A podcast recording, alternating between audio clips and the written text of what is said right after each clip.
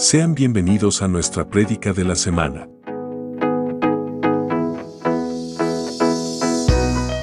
Somos Ministerio Apostólico Plantío del Señor desde San Luis, Missouri.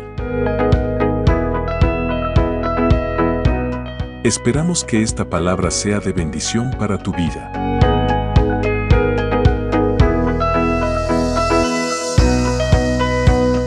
Olvides suscribirte para recibir un mensaje que edificará tu vida cada semana.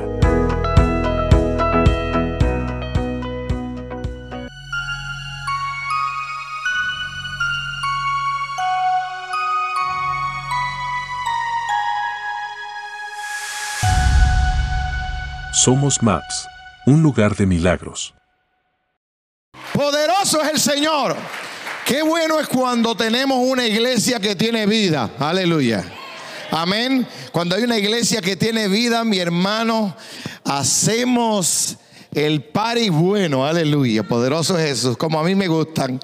Poderoso es Dios. Damos gracias al Rey de Reyes, al que vive para siempre, que nos ha permitido llegar hasta este lugar para exaltar, bendecir su santo nombre. Doy gracias a cada uno de ustedes, los que se dio cita a este lugar para ser bendecido a través de la poderosa palabra del Señor. Dios nos ha bendecido más que cualquier cosa, que venir a recibir lo que Dios tiene para usted.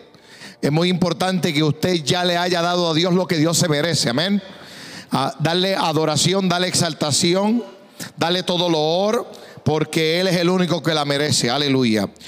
Y pues estoy más que bendecido, le doy gracias al Señor por todo lo que siga haciendo. El servicio primero de enero no se lo puede perder. Primero de enero no se lo puede perder. Vamos a estar hablando de la guía profética para el Ministerio Apostólico Plantío del Señor, lo que Dios nos está hablando. Eh, la guía que nos está brindando para que nosotros podamos manejar este 2023 de una manera efectiva.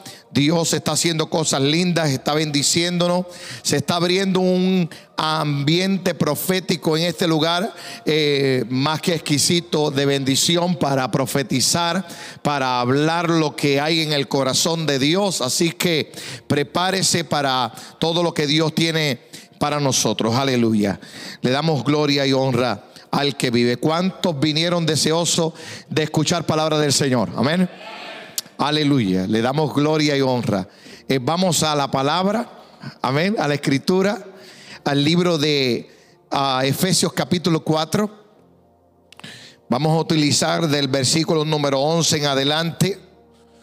Yo le voy a estar hablando bajo el tema el, ministerio quíntuple. El ministerio quíntuple. He tocado esto hace años atrás. Creo que cada ciertos años eh, voy a estar tocando este tema porque es un tema muy importante para nosotros. Eh, es un ministerio que mucha gente lo conoce, lo sabe y lo ignora. Y nosotros tenemos que trabajar con él para activar lo que hay en nosotros. Dentro de cada uno de nosotros hay un ministerio. ¿Cuántos dicen amén? Yo quiero activar ese ministerio que hay dentro de ti para que Dios te bendiga y pueda bendecir a muchos a través de lo que puso, de lo que depositó dentro de, ti. Amén. Ah, la palabra de Dios se lee honrando al Padre, al Hijo y al Espíritu Santo y el pueblo de Dios dice, y él mismo constituyó a unos apóstoles, a otros profetas, a otros evangelistas, a otros pastores y maestros, a fin de perfeccionar a los santos para la obra del ministerio, para la edificación del cuerpo de Cristo, hasta que todos lleguemos a la unidad de la fe y del conocimiento del Hijo de Dios. A un varón perfecto, a la medida de la estatura de la plenitud de Cristo. Para que ya no seamos niños fluctuantes, llevados por doquiera de todo viento de doctrina, por estratagema de hombres que para engañar emplean con astucia las artimañas del error, sino que siguiendo la verdad en amor crezcamos en todo en aquel que es la cabeza, esto es Cristo, Padre, te damos gracias, bendecimos tu palabra. Sabemos, Señor, que nos vas a bendecir a través de ella. Úsenos en esta hora para tener nuestros oídos receptivos, nuestra mente clara y todo lo que venga de parte tuya nosotros lo podamos internalizar y ponerlo por obra. Sabemos que siempre nos estás dando instrucción para hacer lo que tenemos que hacer. En este tiempo nos toca a nosotros. No tenemos a Pablo, no tenemos a Sila, no tenemos a Pedro, pero nos tienes a nosotros, Padre. Si hay alguien que quieres usar, úsanos para tu gloria y para tu honra. En el nombre poderoso de Jesús. Amén y amén. Disfrute de su asiento por unos minutos. Cuando le quise, cuando le dije ah, voy a hablar de los cinco ministerios o del ministerio quíntuple, es algo que salió en una de las clases que nosotros estamos haciendo. Tenemos una escuela de profetas los días sábados a las nueve de la mañana. Y, y mientras estábamos discutiendo lo de la escuela profética, surgió esta, esta pregunta o quizás esta duda para que mm, la aclaráramos o hablamos acerca del ministerio quíntuple y buscamos estos versículos bíblicos. Además de que siempre dentro del ámbito que nosotros tenemos eclesiástico, incluyendo también las redes sociales, nosotros podemos ah, escuchar algunos comentarios o ver algunos postings eh, de ignorancia a lo que Dios nos está llamando a hacer. Es por eso que en este caso, a mí como apóstol de la casa, me compete hablarle acerca de los cinco ministerios que Dios quiere formar dentro de cada una de las congregaciones. Escuche bien, en cada una de las congregaciones deben de estar fungiendo estos cinco ministerios a su cabalidad completamente deben estar trabajando para que eh, nosotros como iglesia podamos ver los beneficios que Dios tanto espera que la iglesia esté haciendo en este tiempo de ahora. Amén. Nosotros hemos visto muchas personas querer ser, alcanzar, ser semejante a la iglesia apostólica primitiva, la que podemos ver en los libros de los hechos, y se le ha hecho eh, quizás un poco de difícil, eh, infructuosa la, la, forma en cómo ha manejado la iglesia en la que preside o en la que pastorea para lograr alcanzar ser como la iglesia primitiva. Una iglesia que además de verse eh, muchos dones espirituales manifestados, señales, prodigios y sanidades, había cosas muy importantes en esta iglesia que tú y yo vamos a poner hoy en esta casa como fundamento. Amén. Nosotros sabemos que los fundamentos son Cristo. El fundamento es Cristo. Y encima o sobre el fundamento, Pablo dijo que nosotros comenzáramos a edificar y que comenzáramos a edificar con el material más excelente que podamos tener. Y es por eso que vamos a seleccionar las mejores cosas que hay para nosotros para este tiempo que Dios ya preparó para nosotros. Amén. Fíjese bien que dice la escritura que Él mismo constituyó a uno. Yo no voy a tratar de traer una doctrina que no sea algo que ya Cristo haya constituido, algo que ya Él haya preparado de antemano para que a través de la revelación que nos da el Espíritu Santo, cuando nos lleva estos versículos bíblicos, nosotros lo podamos entender a cabalidad. No es posible que nosotros podamos seguir leyendo la Biblia como el papagayo, leerla por encima sin saber lo que estamos leyendo. Cuando vayamos a la palabra, digámosles al Espíritu Santo, invitemos al Espíritu Santo a que nos dé sabiduría y entendimiento de, parte de Dios para nosotros entender qué es lo que Él quiere que pongamos en práctica en este tiempo. Si Dios le hubiese querido, le hubiese placido que, que usted sirviera en el 1800, ya usted estuviera muerto, aleluya. Y ya usted hubiese pasado por la historia y ya se hubiese registrado su nombre en algún momento, en algún lugar. Pero a Dios le plació que fuera para este tiempo que tú estuviese hoy aquí, aleluya. Porque Dios quiere que hagas historia. Dios quiere que comiences a ver las cosas que preparó de antemano para que tú y yo andemos en ella. Aleluya. Él mismo constituyó estos cinco ministerios. El ministerio apostólico, el ministerio profético, el ministerio evangelístico, el ministerio pastoral y el ministerio magistral. Estos cinco son necesarios y no se puede obviar ninguno de ellos dentro de cada congregación. Se lo voy a repetir mil veces para que usted pueda internalizarlo. Creo que es importante entender esto porque las iglesias de hoy en día han abandonado el ministerio apostólico, han abandonado el ministerio profético y creen que esos ministerios no deberían o no son para este tiempo. Fueron en un tiempo un ministerio que Dios utilizó para enseñarnos a través de los padres apostólicos lo que nosotros necesitamos. Pero quede claro que Pablo está hablando aquí un apóstol de que no estuvo con Jesucristo, está explicando lo que Cristo constituyó para que tú y yo podamos ponerlo en práctica en el momento que se nos sea necesario. Y este es el tiempo para ti y para mí. ¿Cuántos dicen amén? Ministerio apostólico, ministerio profético, evangelístico, pastores y maestros. Usted debería de identificarse con uno de estos ministerios. Usted debería ir trabajando con su vida espiritual de tal manera que nosotros podamos eh, ver claramente no simplemente discernir para qué ministerio usted fue seleccionado. Hubieron personas que desde que llegaron a la casa del Señor dijeron, yo soy maestro, puedo ser maestro de niños, maestro de jóvenes, puedo ser, pero yo soy maestro, maestra. Y eso nos ha ayudado a que como la persona ya tiene identificada el ministerio para el cual Dios lo ha llamado, hemos fluido de una manera mucho más eficaz hemos trabajado de una manera mucho más eficiente. Porque hay personas que dicen, no, yo lo que sirvo es para evangelista, para evangelismo. Y yo salgo a la calle, veo a alguien y rápido le hablo de Cristo. Lo invito a un café, le digo que Cristo le ama, le doy mi testimonio en tres o cuatro minutos, le enseño el poder de Dios a través de todo lo que ha hecho en mi vida y esa persona eh, entiende, comprende. Dios me ha llamado no solamente a predicar dentro de la iglesia, sino a predicar fuera de estas cuatro paredes. Si lo tienen bien claro.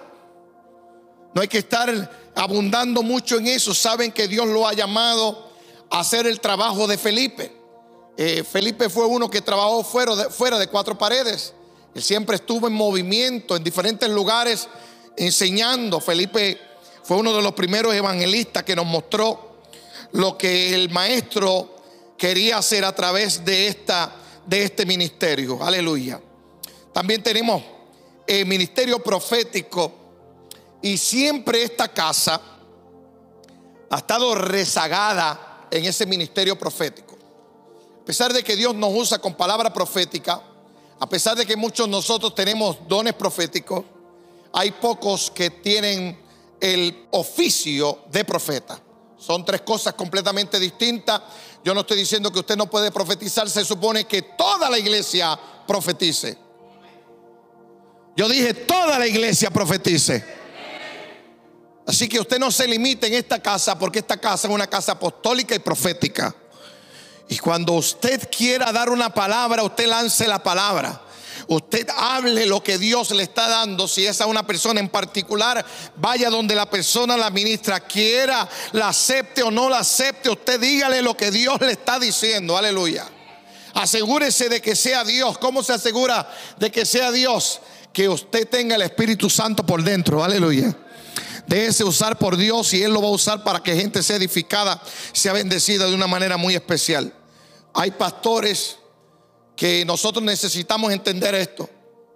El pastor, eh, la función del pastor es para que se le dé eh, cuidado, protección, alimento a una grey a un grupo de personas. Los pastores están seleccionados para el cuidado de la grey. Es simplemente eso.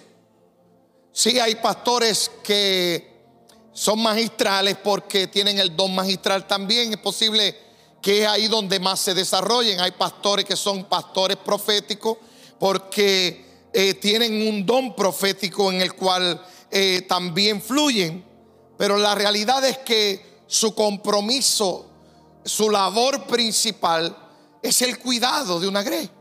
Es asegurarse que usted cuando llegue a este lugar haya pasto fresco y agua que pueda bravar, agua que pueda tomar limpia, fresca, algo que te pueda sustentar, que no salgas de este lugar igual, sino que salgas bendecido. Aleluya. ¿Cuántos dicen amén?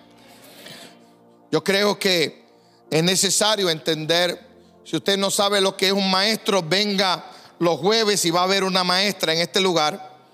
Eh, para que le bendiga de una manera muy especial, además de ser pastora, también es maestra, eh, no diciendo que Pastor Freddy también lo es, son pastores magistrales, se dedican no solamente a predicar, sino a enseñar a través de la prédica.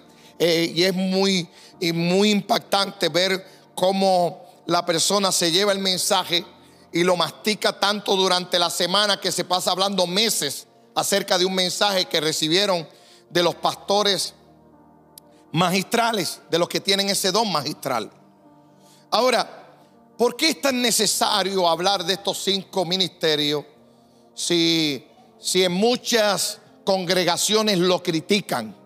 En muchos lugares puntualizan como que esto es algo que no existe. Es algo como si fuese una invención más por la revelación que tiene la gente. Este versículo bíblico no necesita ningún tipo de revelación. Este versículo lo que hay es leerlo como está. Dice que Él mismo, Jesucristo hablando, a uno lo constituyó. Él mismo lo hizo. No es algo que nosotros inventamos, nos sacamos de la manga. Es algo que existe, ya está plasmado en la Biblia y lo que se necesita es una iglesia que crea que hay que poner esto en su lugar, hay que ponerlo por obra. De esa manera necesitamos entender para qué estos cinco ministerios son importantes dentro de una congregación. Dígame, ¿para qué, pastor?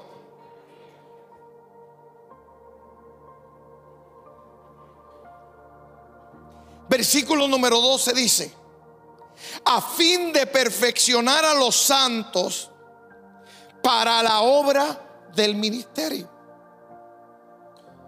Fíjense que nosotros no hemos llegado a la perfección ni vamos a llegar si no tuviésemos los cinco ministerios fungiendo dentro de la casa. Es necesario que la iglesia entienda que Jesucristo creó este diseño.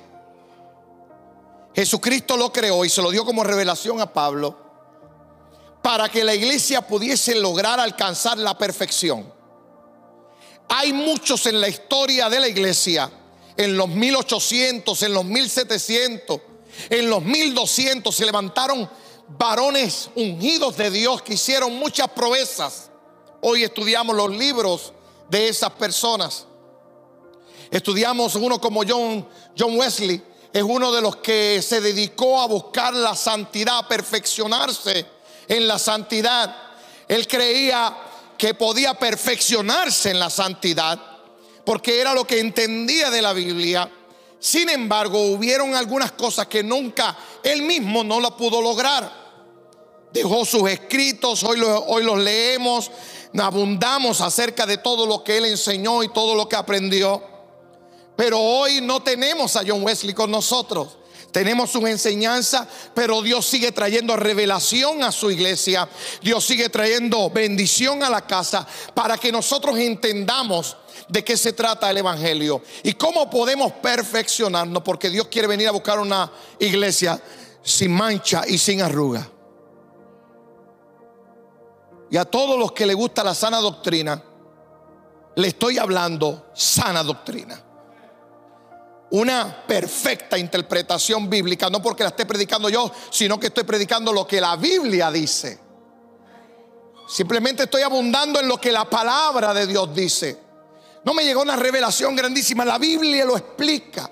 Esto se hizo para perfeccionar a los santos para, para la obra del ministerio, para la edificación del cuerpo de Cristo. O sea, que de, de la forma en como usted crece, como usted se desarrolla, como usted se edifica, es a través de estos cinco ministerios.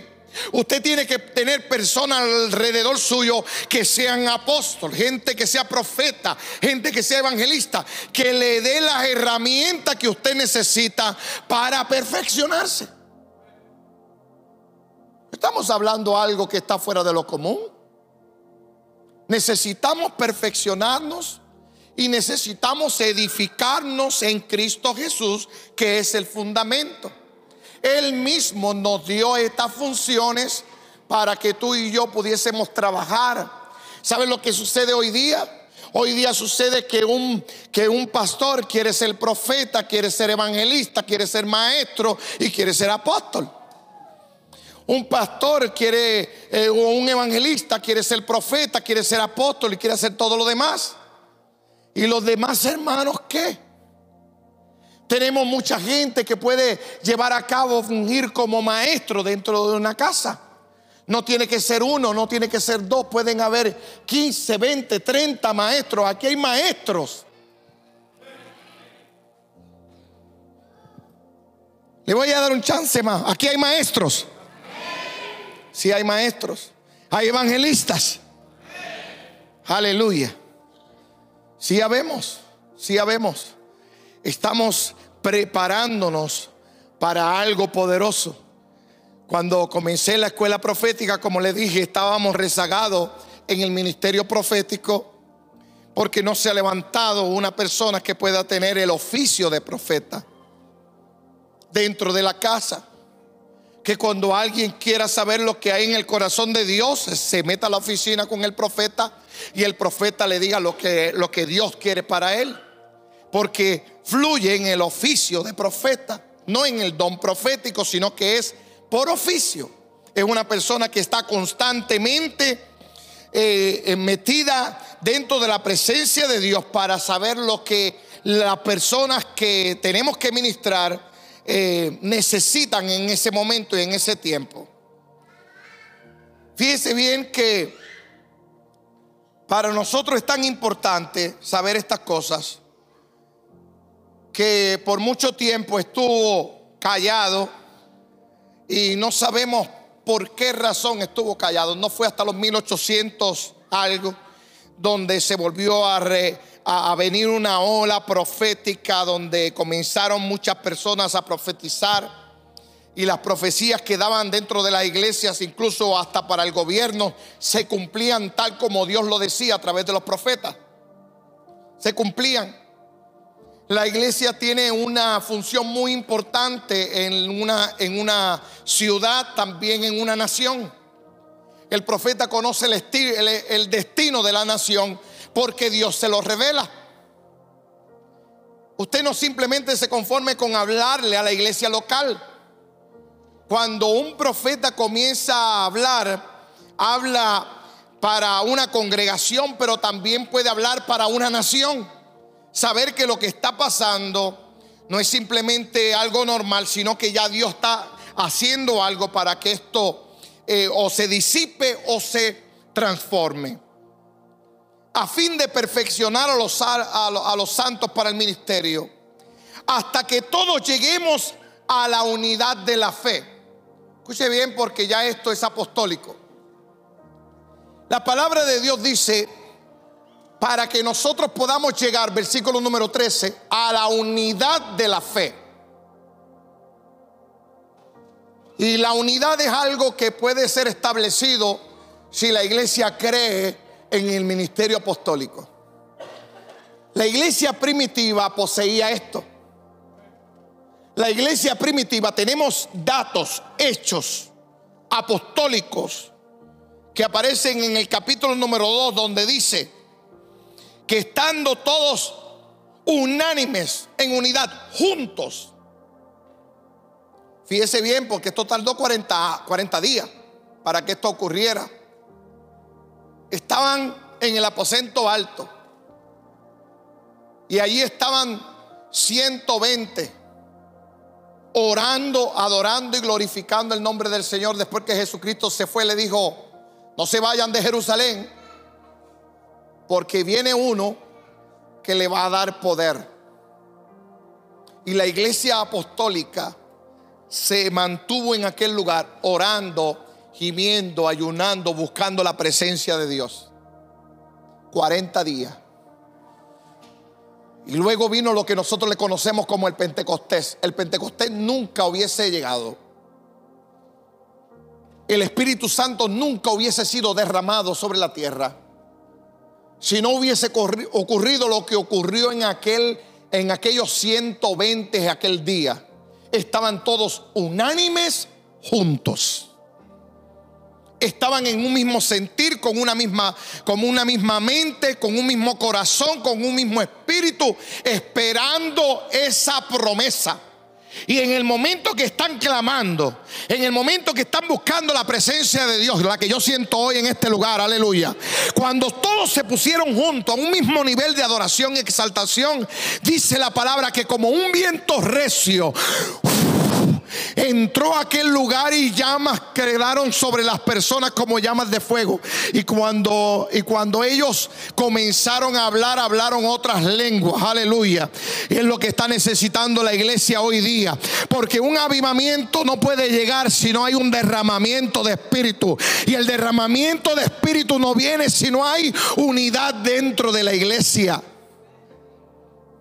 Yo le voy a hablar de esta iglesia, no le voy a hablar de ninguna otra porque no conozco otra.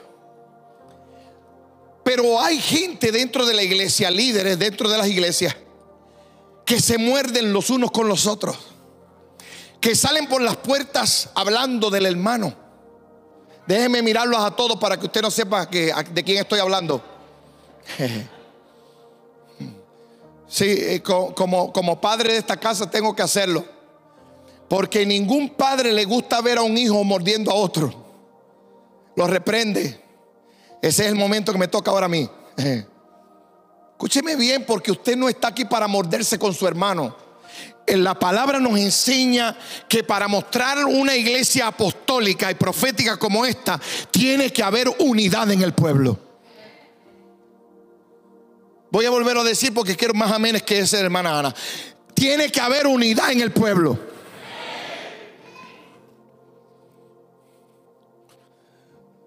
Es necesario, mi gente.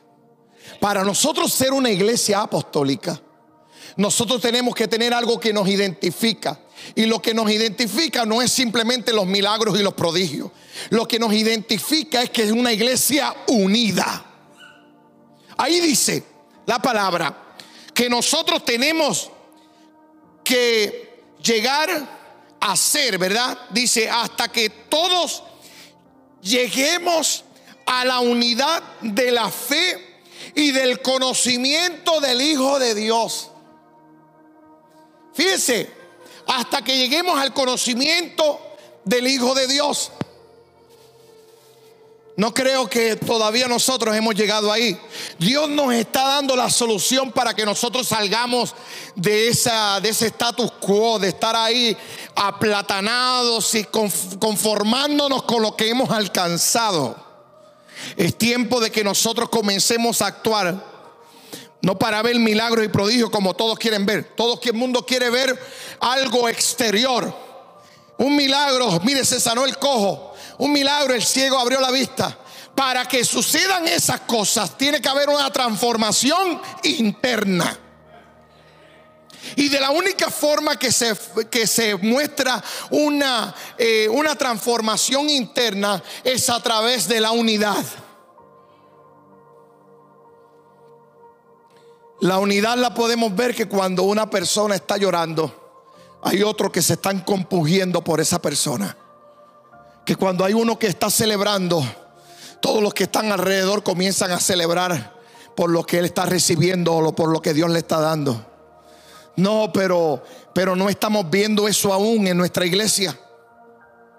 No estamos viendo que estamos celebrando con los que celebran y no estamos llorando con los que lloran. No estamos siendo sensitivos, nos hemos vuelto insensibles a la hora de, de ser iglesia. ¿De qué nos vale reunirnos aquí? Más de 120 nos reunimos cada semana en este lugar si no hay unidad. Porque a Dios no le gusta la cantidad, a Dios lo que le gusta es la calidad de gente. Y para nosotros tener calidad de gente, tenemos que callarnos la boca. No se lo voy a decir al hondureño. Nosotros tenemos que callarnos y hacer más. Tenemos que obrar más. Tenemos que demostrarlo. La unidad, la unidad no se demuestra simplemente por, eh, por, lo que nosotros eh, decimos. No, es que nosotros en la iglesia viera que somos muy unidos en la iglesia. Y el primero que sale hablando por ahí es, es esa persona.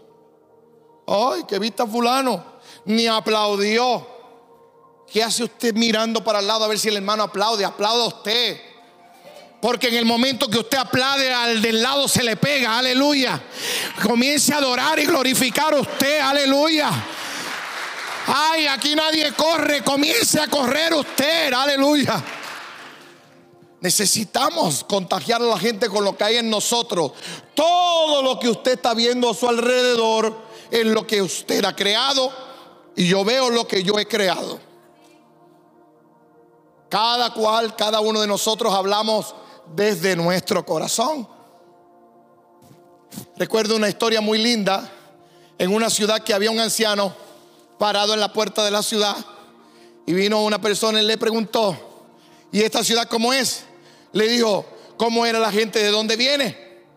No, allí la gente puro matones, así como el East St. Louis, que ello es terrible, por eso me mudé para acá.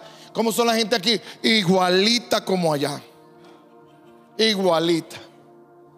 Y allí había uno observándolo. Llegó otro y le dijo la misma pregunta, ¿cómo son los de esta ciudad? ¿Cómo eran los ciudades donde viene? Los de la ciudad de donde yo vengo eran gente muy generosa. Era gente muy eh, gentil. Igualita es esta ciudad. Y el que lo estaba observando, que le contestó de dos maneras distintas, le dijo, ¿por qué le contestaste de dos maneras distintas? Porque cada cual va a venir a ver lo que es por dentro. Entonces todo lo que usted vea en este lugar, si los hermanos no lo saludan, es que usted no saluda a nadie. Le voy a buscar el culpable de todo esto. Si hay gente que no le saluda, es que usted no saluda a nadie. Porque aquí todos saludamos pagamos para que nos saluden. Aleluya. Nosotros, nosotros vemos todo lo que somos, todo lo que está a nuestro alrededor, tú y yo lo hemos formado. Y es por eso es importante que nosotros miremos qué es lo que dice la palabra relacionada a lo que nosotros queremos formar. Nos está hablando que para, para nosotros perfeccionarnos tenemos que llegar a una unidad de fe algo que voy a meter aquí en la prédica, vamos a hacer un paréntesis. Todo el mundo sabe que voy a vender este edificio y que voy a vender los apartamentos y que nos vamos de aquí. Todo el mundo lo sabe, ¿verdad que sí? ¿No lo saben? Pues lo saben ahora, aleluya. Se supone que un chismoso del grupo de líderes ya se lo hubiera dicho. Las malas noticias corren rápido, pero las buenas qué? Sí. Nos vamos de este lugar si Dios lo permite. Si Dios quiere y nos permite ese, ese, eso que le estamos pidiendo. Créeme que estamos pensando más en usted que en cualquier otra persona. Créeme que estamos pensando más en tu descendencia que en cualquiera otra. Créeme que estamos pensando en el sueño que Dios tiene para ti. Aleluya. Porque lo que Dios está haciendo es preparando los pioneros para lo grande que viene de parte de Dios.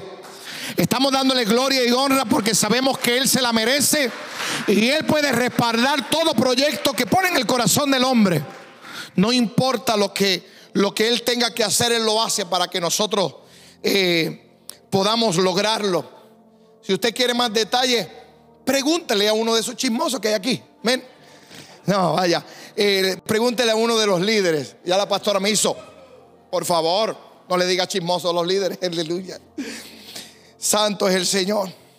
Nosotros tenemos que llegar a la unidad de la fe. Le mencioné eso porque hay que tener fe para hacer un edificio de más de un millón de dólares. Hay que tener fe.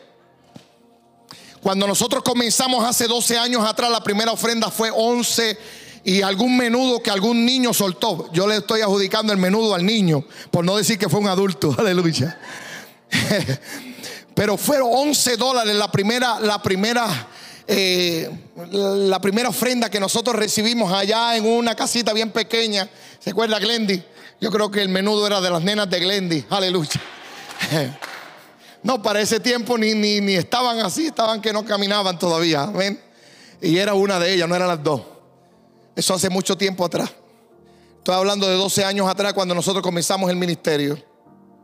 12, 11 dólares. Vamos a redondarlo a 12. Eh, eh, y, eso no me daba ni para pagar el pronto de la piscina del hermano Rey. Mm. Aleluya. El rey solamente sabe de lo que le estoy hablando. Eh, cuando nosotros comenzamos de esa manera, el primer año, el segundo año, nosotros nos pasábamos de los dos mil, tres mil dólares, dos mil o tres mil dólares. Y, le digo a la pastora, vamos a hacer un concierto. ¿Cuánto nos sale el concierto? Tres mil dólares. ¿Cuánto tenemos en la cuenta? Tres mil dólares. Me dijo, pues vamos a hacer el concierto, vamos a llamar a Samuel Hernández para que venga ya al concierto acá en San Luis. Me dijo, no sé con qué dinero lo vas a hacer. Yo le dije, yo no tengo dinero, el que tiene dinero es Dios, que busque Él cómo lo va a hacer. Aleluya no soy yo. Nosotros desde ahí hemos visto la misma gloria de Dios. De ahí en adelante nosotros rompimos los cielos y las finanzas comenzaron a entrar como nunca antes a esta casa. Fueron una cosa sobrenatural. He visto pastores tener que mendigar ofrendas desde el altar para que le puedan dar para pagar la luz y para pagar el internet que tienen en la iglesia. Aquí nunca ha faltado nada. ¿Sabe por qué? Porque hay gente agradecida de Dios. Hay gente que sabe que Dios le ha dado todo lo que tiene y todo lo que posee a Él le pertenece. Y doy gloria y honra por la gente que Dios ha traído. La palabra de Dios dice que uno atrae lo que uno es. Si usted es dador, usted va a ver que gente le van a dar. Gente dadora le va, va a llegar a donde usted. Es muy importante eso. Usted entienda que todo lo que se le va a pegar a usted es por lo que usted es. Por, por eso nosotros tenemos que estar unidos. Porque cuando nos unimos no puede ser que nosotros estemos viendo gente irse sin ver gente entrar. Hay gente que va a llegar por la unción y por la unidad de fe que haya en este lugar y porque nosotros podamos tener el conocimiento del Hijo de Dios. ¿Saben lo que es poseer el conocimiento del Hijo de Dios? Tener la destreza de conocer lo que Cristo conoció, entender lo que Cristo entendió, ver lo que Él vio saber que Dios lo iba a usar, Dios Padre lo usó para hacer grandes obras y de la igual manera hoy nos está usando a usted y a mí para hacerlas. Es muy importante saber que este ministerio que Él nos ha entregado tiene la capacidad de lograr todas estas cosas. Dice más adelante, a un varón perfecto. ¿Cuántos hemos llegado a la perfección? Gracias por su silencio. Porque todavía nos falta por llegar a la perfección. No hemos alcanzado este nivel, créeme. No hemos alcanzado este nivel. Y cuando digo hemos alcanzado es que yo me incluyo junto a ustedes. Aquí no hemos alcanzado ese nivel. Pero yo le doy gloria y honra al Señor porque vamos para allá. No se nos quede en el camino. Vamos, no se quede en el camino. Le instamos a que usted quiera cambios en su vida. No se quede igual como llegó. No sigamos criticando al compañero, vamos a unirnos al compañero de milicia que Dios nos ha dado. Es necesario que, que usted y yo mostremos la unidad, mostremos la fe y mostremos también la perfección en nuestras vidas, el conocimiento del Hijo de Dios a la medida de la estatura de la plenitud de Cristo. O sea, que nosotros estamos dentro de Cristo como un cuerpo, pero nunca vamos a alcanzar esa estatura que tiene el Maestro si nosotros no hacemos la función que nos corresponde en el área espiritual. Tú y yo tenemos una estatura espiritual. ¿Cómo te estás viendo hoy? Yo estoy dando clases los viernes, estoy dando clases los los sábados, la pastora está dando clases los, los, los jueves. Estamos, eh, estamos teniendo domingo servicio en la mañana, el pastor Freddy. Tenemos clases los lunes a las mujeres una vez al, mes. Estamos dando clases también. Eh, cuando le digo clases es que estamos compartiendo el conocimiento que Dios nos ha dado con todas estas personas que se dan la oportunidad de crecer. Créeme que si usted no está los lunes, si usted no está los martes, si usted no está los jueves, si usted no está los viernes, si usted no está los sábados y no está los domingos en la mañana, los domingos en la tarde, usted no está en nada.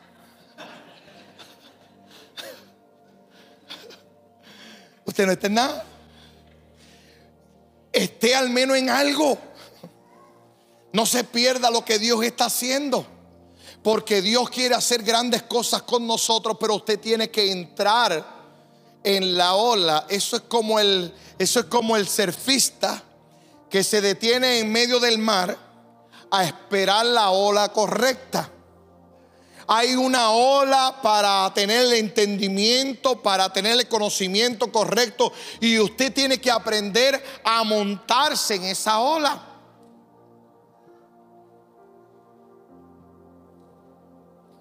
Me digo, mira, nosotros tuvimos una semana, una reunión de líderes. Se lo digo a los que todavía no son líderes de un departamento, pero sí le hablamos a su líder. Le hablamos a su líder para que al menos pueda venir los jueves al estudio bíblico. Cuando la pastora dijo eso, yo sentí la presencia de Dios. Le dijo, al menos los líderes deben de venir los jueves al estudio bíblico. Yo dije, ay santo, se metió Dios en el asunto. Aleluya, está hablando Dios. Porque ¿cómo es posible que nosotros quedamos liderar a otras personas, a llevarlas a dónde? ¿A dónde las vamos a llevar si no tenemos una instrucción que recibir? Y no tenemos la instrucción de recibir por falta de líder. No la tenemos por falta, por falta de, de, de dedicación, por falta de interés a lo que Dios está haciendo. No somos una iglesia que hable simplemente los domingos. Queremos abrir, abrir, la iglesia todos los días de la semana para que usted sea instruido, perfeccionado en el conocimiento del Hijo de Dios. Se acabaron los amenes, los aplausos y todo lo que estaba pasando aquí. Aleluya. Es que la palabra es bien clara en el versículo número 14. El versículo número 14 nos habla todito. Miren, nos habla todo para que ya no seamos. Eso lo dijeron ellos, no lo dije yo. No, eso lo dice la palabra. Para que no seamos niños fluctuantes. Mira Pablo cómo nos habla. Qué atrevido, qué atrevido el Pablo.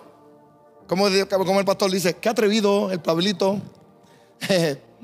Para que no seamos niños fluctuantes, llevados por doquiera de todo viento de doctrina. Mi hermano, todavía hay gente preguntando, ¿y el arbolito se puede ponerle en la casa? ¿Será que me puedo poner un pantalón para ir a la iglesia? Dice una mujer. Mira, usted después que se vista de una manera, eh, de, una manera eh, prudente, de una manera modesta. Gracias, pastora, por esas palabras tan lindas que me dice ella.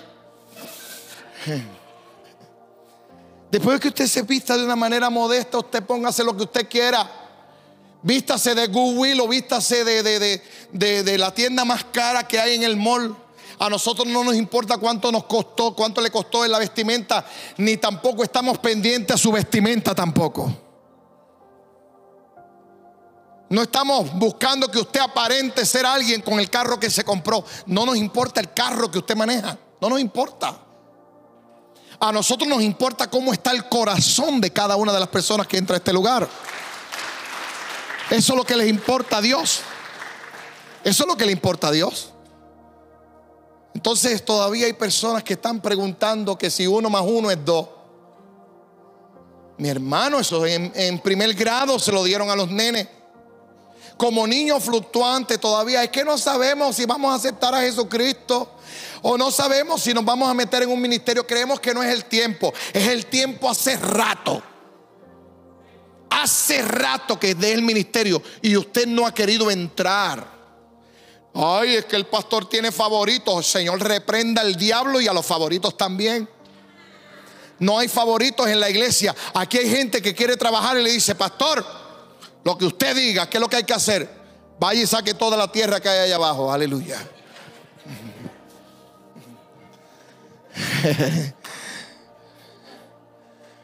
Pastor, ¿qué hay que hacer? Vaya a evangelizar. Pastor, ¿qué hay que hacer? Vaya y visite los, los enfermos. Vaya y visite la, la, visita que vino nueva a la iglesia. Vaya y visítela. Invéntese un ministerio. Haga algo. Venga al grupo de los hombres. Hombre que está aquí. Venga para que usted vea. Tenemos mucho que hacer. Tenemos mucho que hacer. Y necesitamos gente como tú, preparada, capacitada para que pueda para poder lograr todo lo que Dios tiene para esta casa. Créeme que nosotros tenemos que dejar de ser niños fluctuantes, llevados por doquier viento de doctrina, por estratagemas de hombres que para engañar emplean con astucia artimañas de error. ¿Sabe lo que oí los otros días en un púlpito? Yo creo que ya se lo dije al grupo de al grupo de, de, de la escuela profética Hermano, lo que usted tiene que hacer es enojarse con el diablo. Así le predicaba. Enójese con el diablo. El diablo es su enemigo. Por, la, por el conocimiento que yo tengo, el enojo es una obra de la carne, no un fruto del espíritu. Entonces nosotros salimos, uy, ay, qué unción tenía ese pastor. Y la palabra que dijo, y no estoy criticando específicamente un pastor. Es que nosotros cometemos muchos errores desde aquí al frente. Y tiene que haber una iglesia como la de Tesalónica que sepa discernir y sacar lo bueno de lo malo y retener lo bueno y llevárselo. Y, llevárselo. Rechace lo malo. Nosotros tenemos que entender que todo lo que se predica de un altar no necesariamente viene del corazón de Dios. Todo lo que se predica en un altar viene viene 100% de Dios y viene 100% de un hombre. Y lo que es 100% de Dios no erra, pero lo que es 100% del hombre sí puede errar. Nosotros tenemos que entender eso. Y discernir, discernir lo que Dios está hablando. Cuando hay una iglesia que tiene discernimiento y dice, mm, eso, eh, no venda la palabra tampoco, porque hay gente que dice, díselo. Cuando usted dice díselo, usted vendió el mensaje, porque el mensaje era para usted. El mensaje era para usted. Alaba ahora si te atreves, aleluya.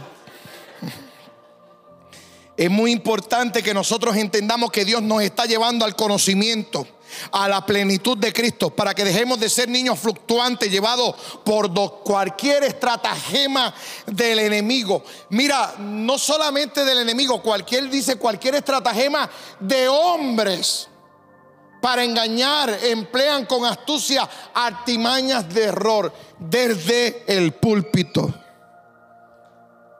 A mí, yo puedo utilizar palabras aquí Mira, yo tenía, yo, yo, yo, yo, conocía pastores, yo he conocido pastores que le saca el dinero de su bolsillo sin que usted se dé cuenta. Sin que usted se dé cuenta, pasa al frente y comienza a tirar billetes de a 20, de a 100 al frente de la persona. Y ellos empiezan a recoger y echarse en los bolsillos. Y dice eso, eh, eh, no esperaba menos de ustedes, son tremenda iglesia. ¿Qué iglesia más bendecida? No, mi hermano. Qué iglesia más ignorante, podríamos decir. Pero usted se da cuenta después que llega a su casa y dice, oye, ¿y qué, cómo paso la semana ahora? Ay, me, me le cae el 20 cuando llega a la casa. Nosotros no estamos aquí al frente para recoger dinero. Si nosotros predicamos prosperidad en el Señor, pero predicamos una prosperidad que da resultados tanto a la iglesia como a usted también. Porque yo le hablé de los 11 dólares de la primera, de la primera ofrenda. hoy, hoy, hoy día se recogen de 3 mil a 5 mil dólares semanales en esta casa. De 3 mil a 5 mil dólares semanales en esta casa. ¿Sabe por qué? Porque el salario de hace 12 años atrás no es el mismo que de ahora. Y porque hubieron personas que supieron hacer lo que Dios le ha llamado a hacer, serle fiel a Dios. Se lo puedo probar que esas personas hace cuatro años atrás ofrendaban y diezmaban 40, 60 dólares y ahora los cheques son de tres números y hasta de cuatro números. Eso, eso no es, eso no es normal. No es normal que en los últimos dos años la iglesia haya aumentado de 80 mil dólares en la cuenta de banco a 175 mil dólares. No es normal mientras está gastando más de 60 mil dólares en gastos operacionales. Eso no es normal. No es normal. No es normal que en medio de una pandemia la iglesia Planteo del Señor haya comprado un templo en Centraria. No es normal. Que nosotros le hemos creído a Dios. Y hemos hecho que las cosas no es estratagema de hombre, no es convencimiento, no se le ha endulzado el oído para que la persona suelte lo que está en el banco. No, mi hermano, la persona que soltó en el banco lo que tenía ya no es el mismo financieramente. Y no es porque lo estamos manipulando. Aquí nadie, al contrario, aquí decimos, si usted no cree en eso, no diezme, no nos hace falta. Somos una iglesia que sabe hacerlo y lo sabe hacer bien. No nos hace falta si usted no lo está haciendo hasta ahora. Ahora, si usted quiere ser parte de esta bendición, no se deje engañar por todos los videos que están poniendo por ahí, que los pastores son unos, eh, unos robadineros, que los pastores son unos eh, pisteros, le decimos allá en la aldea mía, le decimos que son pisteros. Sí, allá en Calán, aleluya. No, nosotros tenemos que entender que estamos llegando a un nuevo nivel donde no nos vamos a dejar engañar por cualquier persona o por cualquier mensaje. Aprenda a discernir lo que Dios está hablando en esta hora. Sino que sigamos la verdad en amor. Se arregló el mensaje. Porque estamos siendo incitados a amarnos los unos a los otros. Aquí hay hermanos que hay que ponerlos como los ponían allá en la aldea. Los dos los ponían en una misma camisa que andaran los dos juntos así. Ah, se enojaron. Los ponían en la misma camisa para que andaran juntos. Ahora se aman. Ahora, ahora se perdonan ustedes. Y hasta que no se perdonen, no los vamos a dejar salir de ahí. Y los dos caminando ahí enojados. Y en un momento vamos, vamos a hacer las paces. No, pues vamos a hacer las paces porque ya no aguanto esto. Se abrazaban y se daban un beso y decía, mamá, ya, ya, ya, ya estamos bien, ya estamos bien. Ahora sí, entonces, ahora sí pueden jugar. Porque es entre hermanos que se pelea la gente. Existe una envidia ministerial que si a alguien lo unge, ya todo el mundo está posteando. Uy, ungimiento. Uy, qué apóstol. Uy, que si profeta. Nosotros no estamos por el título, pero sí estamos por la función. Nosotros necesitamos identificarnos para saber en qué función somos buenos. Y lo estamos identificando en esta casa. Hay mucha gente que tiene mucho que dar en este lugar y lo estamos identificando y lo estamos equipando para que puedan fungir en la función correcta y trabajar donde deben de trabajar, porque el trabajo no es solamente de un pastor, el trabajo no es solo de un apóstol, el trabajo es de todo el cuerpo de Cristo, que juntos pueden hacer lo que Dios nos está llamando a hacer. Dice el versículo número 15, sino que siguiendo la verdad en amor crezcamos. No te quedes enano. Necesitamos crecer espiritualmente en todo. ¿En cuánto? En todo, en aquel que es la cabeza, esto es Cristo. Usted no viene a aprender de mí aquí, usted viene a aprender aquí de Cristo. Le vamos a predicar Biblia.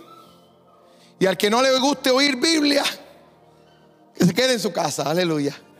Porque le vamos a predicar Biblia, Biblia y más Biblia. Las tradiciones no nos mueven a nosotros ni nos mueven tampoco las costumbres. Ay, es que allá en mi iglesia se hacía de esta forma. Váyase para su iglesia. Ay, ya lo dije, pastora. Ay, santo, perdónenme. Es que, es que nosotros necesitamos entender que aquí no, Te la vas a llevar. Nosotros necesitamos entender que no venimos a copiar nada que tenga que ver con otra iglesia. Dios nos dio a nosotros una identidad. Aleluya.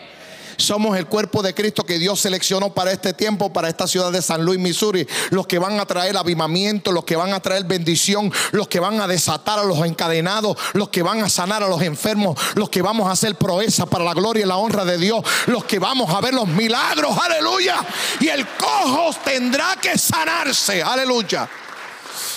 Lo cojo que había en nosotros se tiene que arreglar.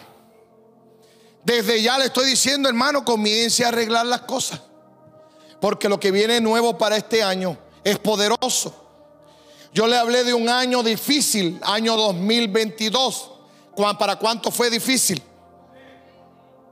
Para mí fue difícil, pero ¿sabes qué aprendí?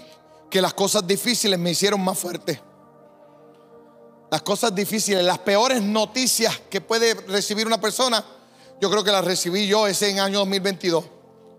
Y de todos esos problemas y de todas esas circunstancias difíciles que atravesé, entendí una cosa, que ya no brinco igual como brincaba en enero. Ahora brinco con más fuerza y alcanzo nuevos niveles de gloria. Aleluya. He creído al Señor y he confiado de que Dios tiene grandes cosas para ti, grandes cosas para mí.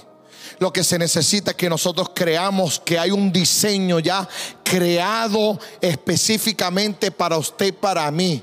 Comience a tomar la posición que le corresponde. Puedes ponerte en pie en esta hora. Quiero orar por ti. Quiero orar por mí para que Dios nos bendiga.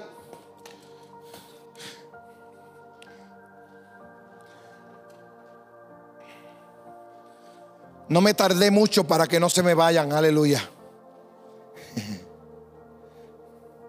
Dios nos está llamando a que nos multipliquemos. ¿A quién le estamos hablando? Le estoy hablando a una iglesia que sabe parir, a, una iglesia que sabe multiplicarse. Le estoy hablando a una iglesia que puede, sabe posicionarse. Estamos en un lugar de diseño usted quiera seguir viendo los predicadores que vea y siga posteando las prédicas que vea. Pero postee también las mías. Y...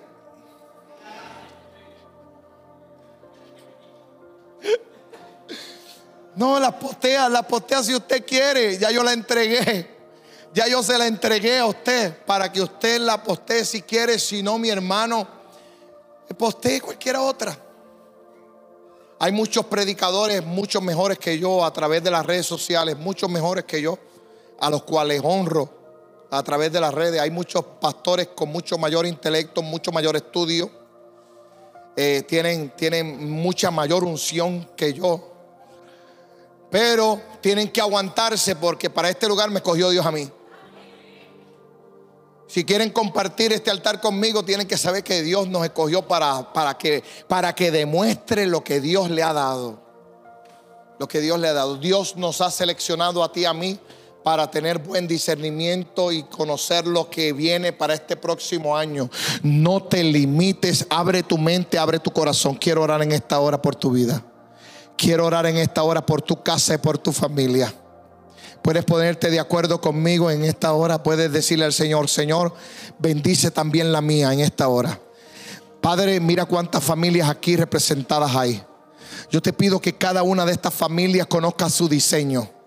Que cada una de estas parejas puedan trabajar unidos el uno al otro para que el ministerio de uno pueda florecer, pueda crecer y el ministerio del otro pueda ser reforzado y que las parejas puedan fluir de tal manera, Señor, que alcancen un nuevo nivel de gloria y de bendición. Yo te pido por cada persona que hay aquí individual, personas que quizás no tienen su familia aquí, pero nosotros somos su familia. Y queremos bendecirle con una palabra profética, con una palabra de bendición, con una palabra apostólica que los dimensione. Yo te pido, Señor amado, que seas tú tocando cada, cada vida de cada persona que está hoy aquí con nosotros y que nos permita, Señor, disfrutar de todas las maravillas que ya tú reservaste de antemano para este pueblo. Queremos ver muchas cosas externas, pero antes de ver cualquier milagro, cualquier prodigio externo, nosotros queremos ver que nuestro corazón cambie que seamos unidos, que pongamos a un lado toda, eh, toda maldición de división. Pido, Señor, que nos una. Así como tú dices en Juan capítulo 17, así como yo y tú somos uno, que ellos también sean uno. Queremos ser uno en ti, Señor. Desde ya lanzo esta palabra profética. Lanzo la palabra que la gente vendrá a ver la unidad que hay en esta casa. Te pido, Señor, que cambie los corazones, no que se vaya nadie. No que se vaya nadie, sino que nuestros corazones se han cambiado y se han transformado. Que maduremos en la fe. Que dejemos de ser niños fluctuantes. Que podamos comprender el plan y el propósito que tú tienes preparado para nuestras vidas. Yo declaro que cada familia aquí representada recibe mayores bendición para este próximo año. Y en lo que queda de año, los días que nos quedan, vamos a ver los niveles de gloria nunca antes vistos. Este año 2022 no se va igual, sino que estos días vamos a arrebatar una bendición que nos durará todo el año que viene. Aleluya. En estos pocos días que nos hacen falta, le arrebataremos almas al enemigo. Tomaremos el territorio que nos has prometido, Padre Celestial. Yo te doy gracias por todas estas personas que se están activando en esta hora. Hay personas aquí que están renunciando a esa vieja manera de pensar y están siendo renovados a la mente de Cristo. Recibe esta palabra en esta hora en el nombre de Jesús. Declaro que te dimensionas, declaro que cambia tu manera de pensar y comienzas a pensar más como Cristo. Tendrás la mente de Cristo. De ahora en adelante estás encaminado. Tus metas no serán no serán simplemente tuyas, sino que serán las, las metas de Dios para ti. Para la gloria de Dios Padre.